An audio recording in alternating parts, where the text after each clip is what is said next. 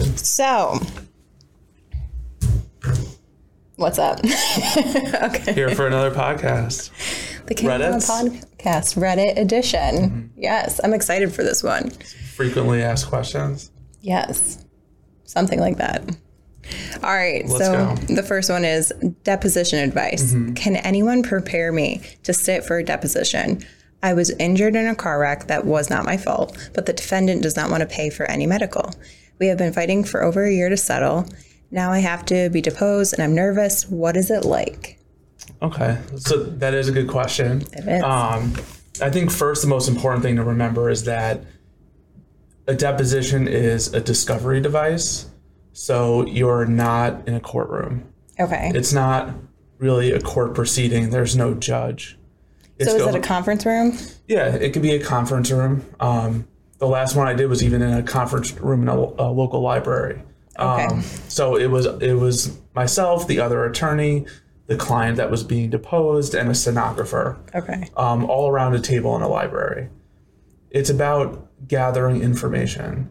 Um, so it's a question and answer session about what happened in the accident. So, question Sure. Can they ask you things that do not pertain to the accident? Well, they can ask you, I guess, personal background information. Make sure you are the person that you say you are. Um, but it's it should be on point for the subject matter.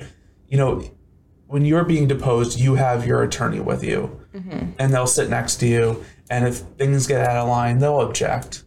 Um, Does that ever normal. happen? Do adjusters ever ask, like, well, okay, so records are ordered, like medical records, Mm-hmm. pretty much a lot of them, Yeah, and things will come up that maybe don't pertain to the accident, like therapy sessions. therapy sessions, Yeah, like other shouldn't. diseases, things like that that don't pertain to the accident, and they start to question: Are they are they allowed to do that? Um, they they shouldn't be unless it pertains. It, you know, they might end up asking something. You're, if you don't feel like it's a big deal, you might allow your client to answer, but you would put your objection on the record Okay, because that can determine later whether or not that information can be used at trial. Mm-hmm. Right? Remember, it's not necessarily a court proceeding at that point. It is simply a discovery tool to gather information. okay, yeah, And I think too, just quickly, um, it would also be another attorney. It wouldn't be a claims adjuster, so it wouldn't be somebody from the insurance company asking you questions. okay, The insurance company would hire an attorney, in this example, and they would ask questions. Mm-hmm. Um, but it really isn't, you know, the person writing that. It really isn't something for them to worry about. They should just be honest. They'll have their attorney there if things, you know, Mm-hmm. Go out of off the rails. Yeah, exactly. they start asking you about the time you had pneumonia in first grade. Yes, yes. you know, they can object and uh, Okay. and it'll be fine. So I think in terms of advice about preparing for it, um, I think the biggest thing is answering the questions that are asked. So a lot of times when people are nervous, especially, they have a tendency to just keep talking and keep providing information. Okay. Um, so, for example, you know, if the attorney asked you if it's raining outside, you can say yes. You know, like, was it raining? Yes. but you don't want to say no, it's not raining, but it rained yesterday, and you know, in the mm-hmm. forecast it's going to rain tomorrow, and it's a little damp from yesterday. You know, Okay. people tend to keep going, and attorneys love to ask questions. They're trained to ask questions. So if you give them a reason to keep following up over and over again, they'll take that opportunity. So answer the question directly. Do not elaborate. Right. A- answer. Make sure you're answering the question and answering it honestly, but just answer the question that they're asking, and don't guess if you don't know or if you don't remember. That's what you say. Um, I think that's probably the best advice in terms of um, being ready to go in there. When do you think like trying to keep your cool might be something as well? Because Yeah. attorneys can get kind of aggressive. Yeah, they can. they can tend to poke. Yes. you know, you have to remember that they have a job to do and they're just doing their job and they're trained a certain way. Right. You know, to keep answering questions. Sometimes you feel like they're answering the same one in just a different way. You know, I think again it goes back to um, you know, just answering the questions that are asked you know, you, it can take as long as it needs to. And the same goes for getting worked up. You know, the more you get worked up and argue back, you know, there's no there's no winning there. You know, Right. they're going to ask the questions they want to ask. Um, Right. so I think you just keep your cool, you be honest, answer the questions that are asked, and um, it would go well. Cool. All right, the next one. These one, these next two are my favorite. Okay. because I think they're funny. Okay. All right, so lawyers of Reddit, what are your strategies to defending a false confession?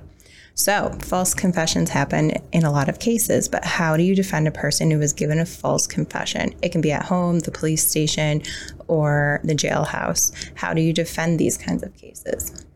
Well, I think first of all, Interesting. this is interesting. I have to say, I think false confessions are rare. Okay. I think that Less than what this person thinks. yes, okay. yes, I do. I think you know, in today's climate, I think that stuff that's put out there by the media, you know, makes it seem like it's more common than it is. You know, like popular shows like Making a Murderer and you know other things you see on TV like on Netflix and HBO would probably lead you to believe more that this happens probably more than it does. Okay. Um, but obviously, that's not to say that it doesn't happen. Um, I think that it's important to note that there are obviously rules depending on what state you're in, and some rules that apply to every state about what an officer can do for an interrogation. Right? I know on our previous podcast we talked about Miranda rights. Yeah. All right, there are rules about interrogation, not using force or the threat of force. Um, you know how long you can keep somebody in an interrogation room, right? You can't leave them in there for 48 hours without food or water, and then go in and ask them, you know, Like, yeah. to confess. Um, and every per- in terms of, you know, um, what did they ask? Um, how you defend the cases. So every person's entitled to a Huntley hearing in New York, and that is a hearing before a judge where the prosecution is required to prove beyond a reasonable doubt that the um, the confession was lawful and voluntary. Okay. So that's an opportunity to challenge that um, in court. And of course, if you ended up being convicted, you know you can possibly have an appeal based on that.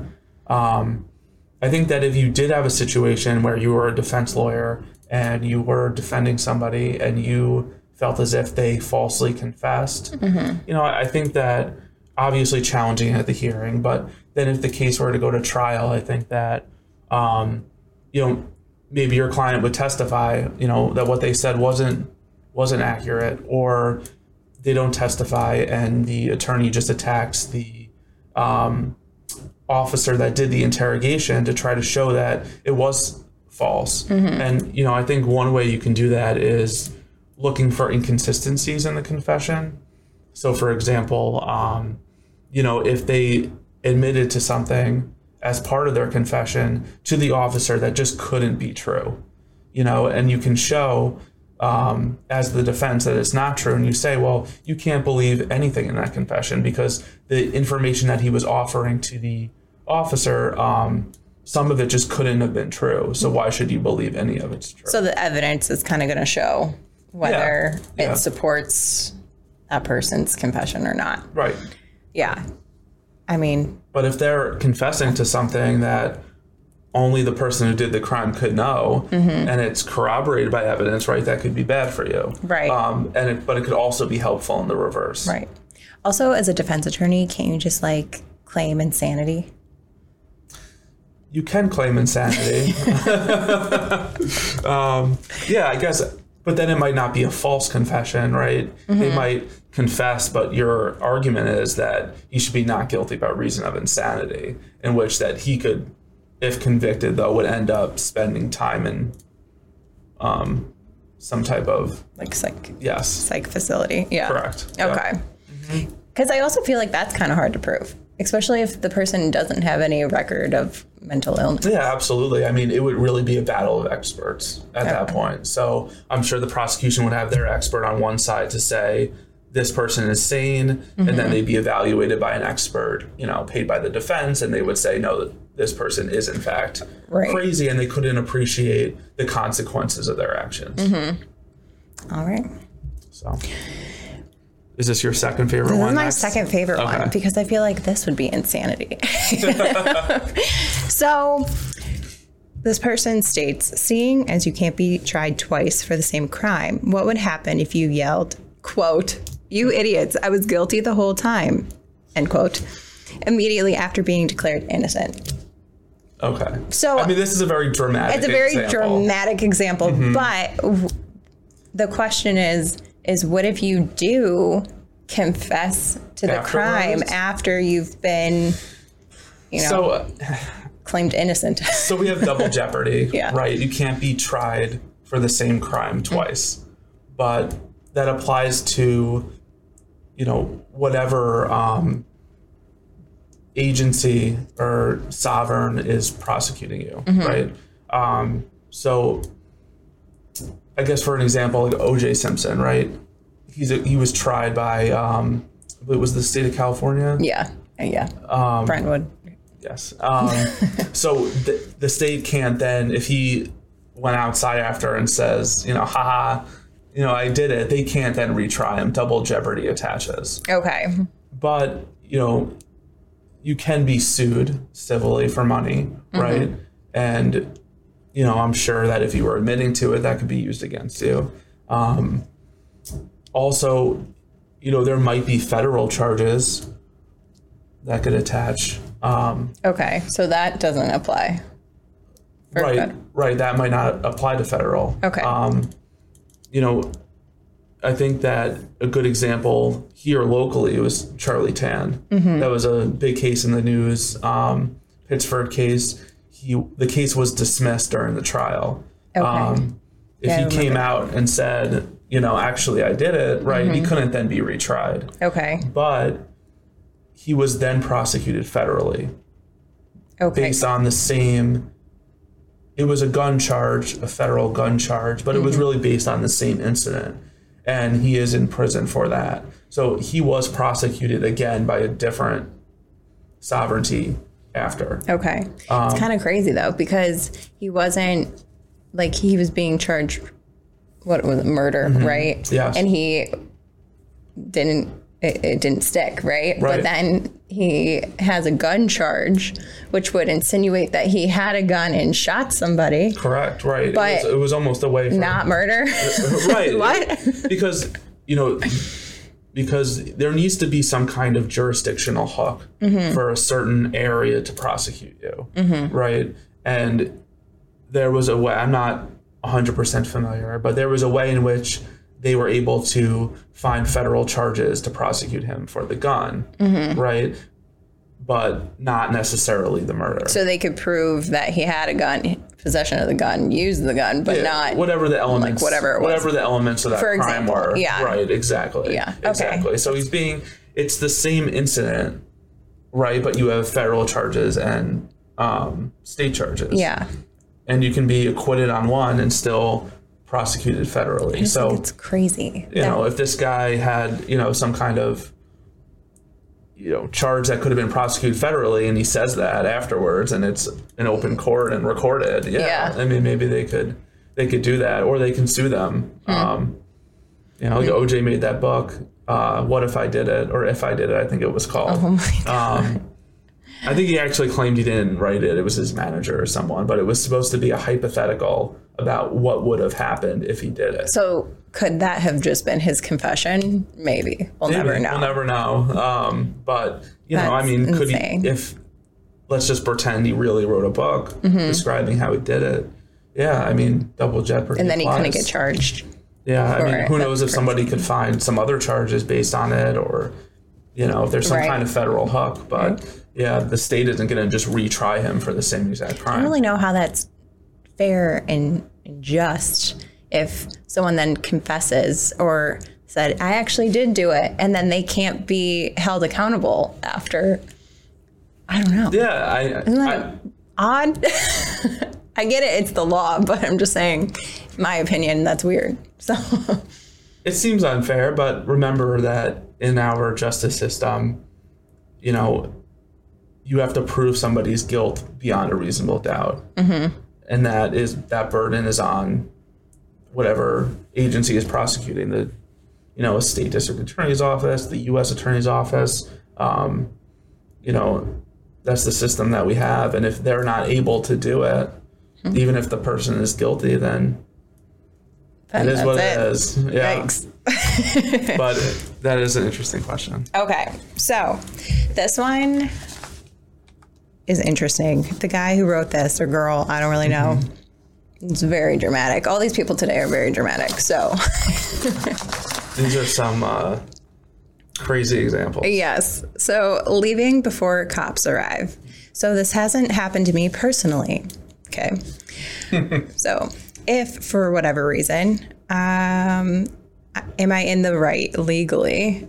For example, a public store like Target, and a Karen does a Karen like thing to a point where the law enforcement is called, whether by her or the store, am I allowed to just leave?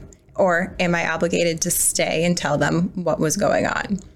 Um, so I think this person is basically asking Do I have to stay once the cops have been called if you're not a part of whatever the situation yeah, is? no. Like you're just kind of observing it. Right. No, you don't. Right. Don't, there are no, that that's not like leaving the scene of a crime. Well, it's different, right? Like we're talking about like disputes right. versus right. like someone getting hit by a car or something. Yeah, I think an easy example is probably car accidents, right? Mm-hmm. If you if I get into an accident with you with you mm-hmm. and I leave the scene, that's actually a misdemeanor, leaving the scene of a property damage accident without reporting. Okay.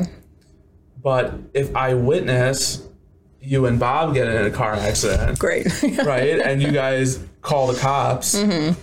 And they're coming to the scene, and I'm a witness, and I know exactly what happened. Mm-hmm. I don't have a legal obligation to stay. Okay. I should. It's you the right thing to do. Yes, um, that would be nice. yeah, it would be nice. I think that you know to um, to tell them what happened. Right. It could be helpful if somebody was was hurt and something wrong was done to them. Right. Or one of the other parties then fled the scene and you got their license plate. Mm-hmm. It would be nice of you to stay and let the police officer know. Yes. But you, no, you're not required to. Hmm. Interesting. I always yeah. thought you were. I guess, but that makes well, sense. There's no charge You're not really part of it. Yeah. You know? um, Interesting.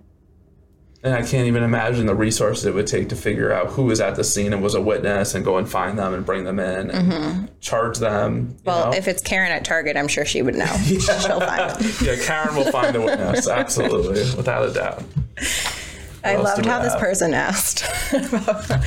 okay. All right, our last one is. Mm-hmm Punched in the face, the titles. Wow.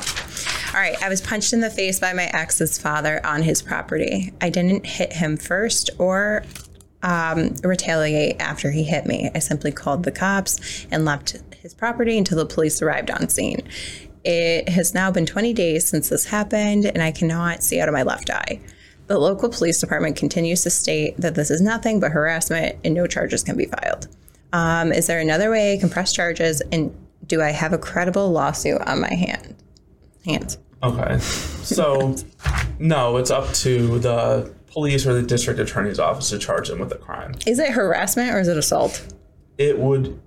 Are we pretending this is in New York? Yes, let's, this is a New York case. Okay. let's pretend. Um, this would be assault. Okay. Because they were injured. Yeah. Right. If they were punched in the face and they were just annoyed right? It would be harassment. That okay. would be a violation. It's essentially the same as a traffic mm-hmm. ticket. But if I punched you in the eye and you couldn't see out of your eye, right? You know, that's that's an assault. okay. Sure. Um, now, could they sue them? Yes, you could.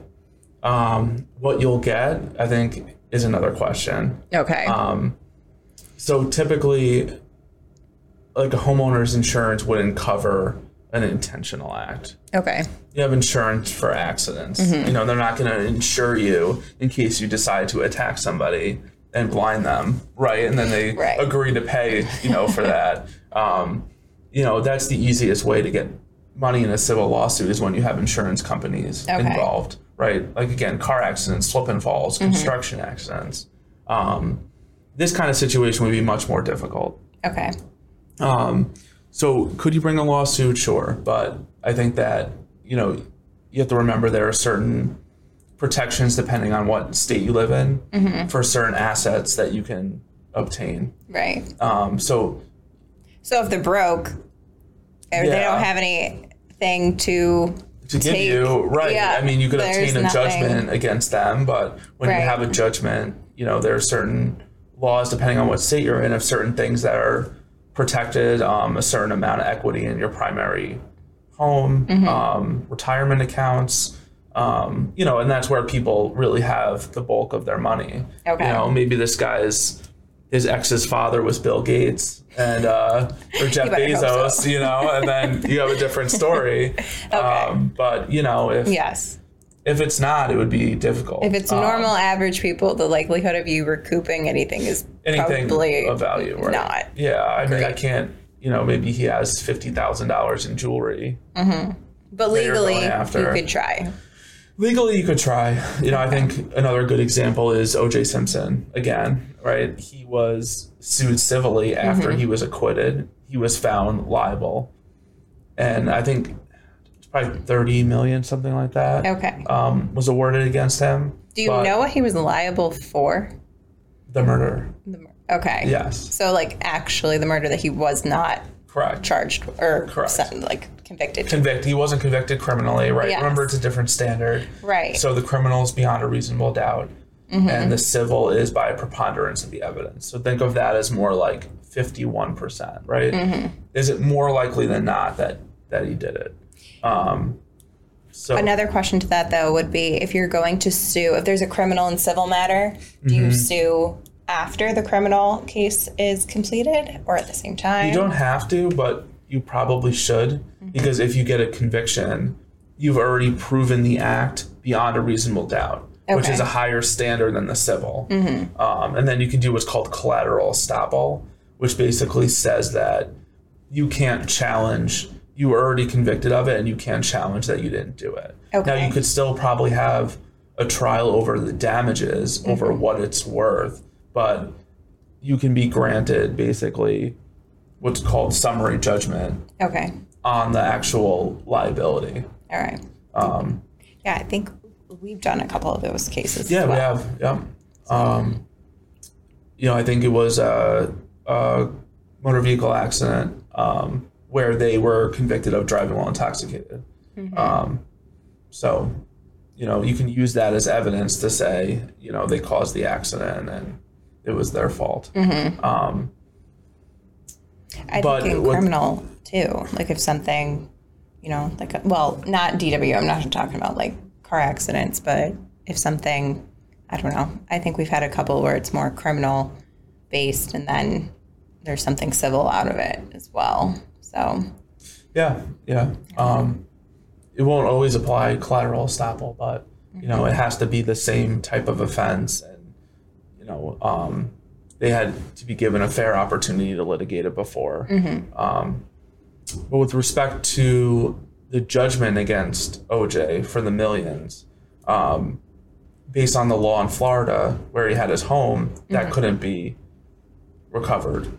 Really, So he wasn't forced to then sell his house to pay them okay, um, also his pension from the NFL.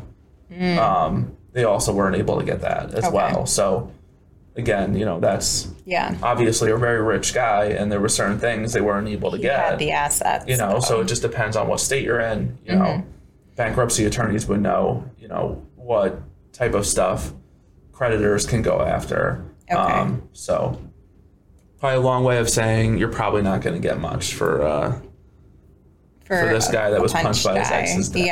Yeah, yeah. um, At least, yeah. I'm assuming this is just a normal was- yes. average family. Unless it was, oh, you know, Bill Gates. But, Fam- probably family, family, family dispute. Well, right. hopefully we uh, helped out some some Reddit users. Yes, yes. Dramatic, but Dramatic, fun. a lot of Karens. Fun to read. Absolutely. All right. Done.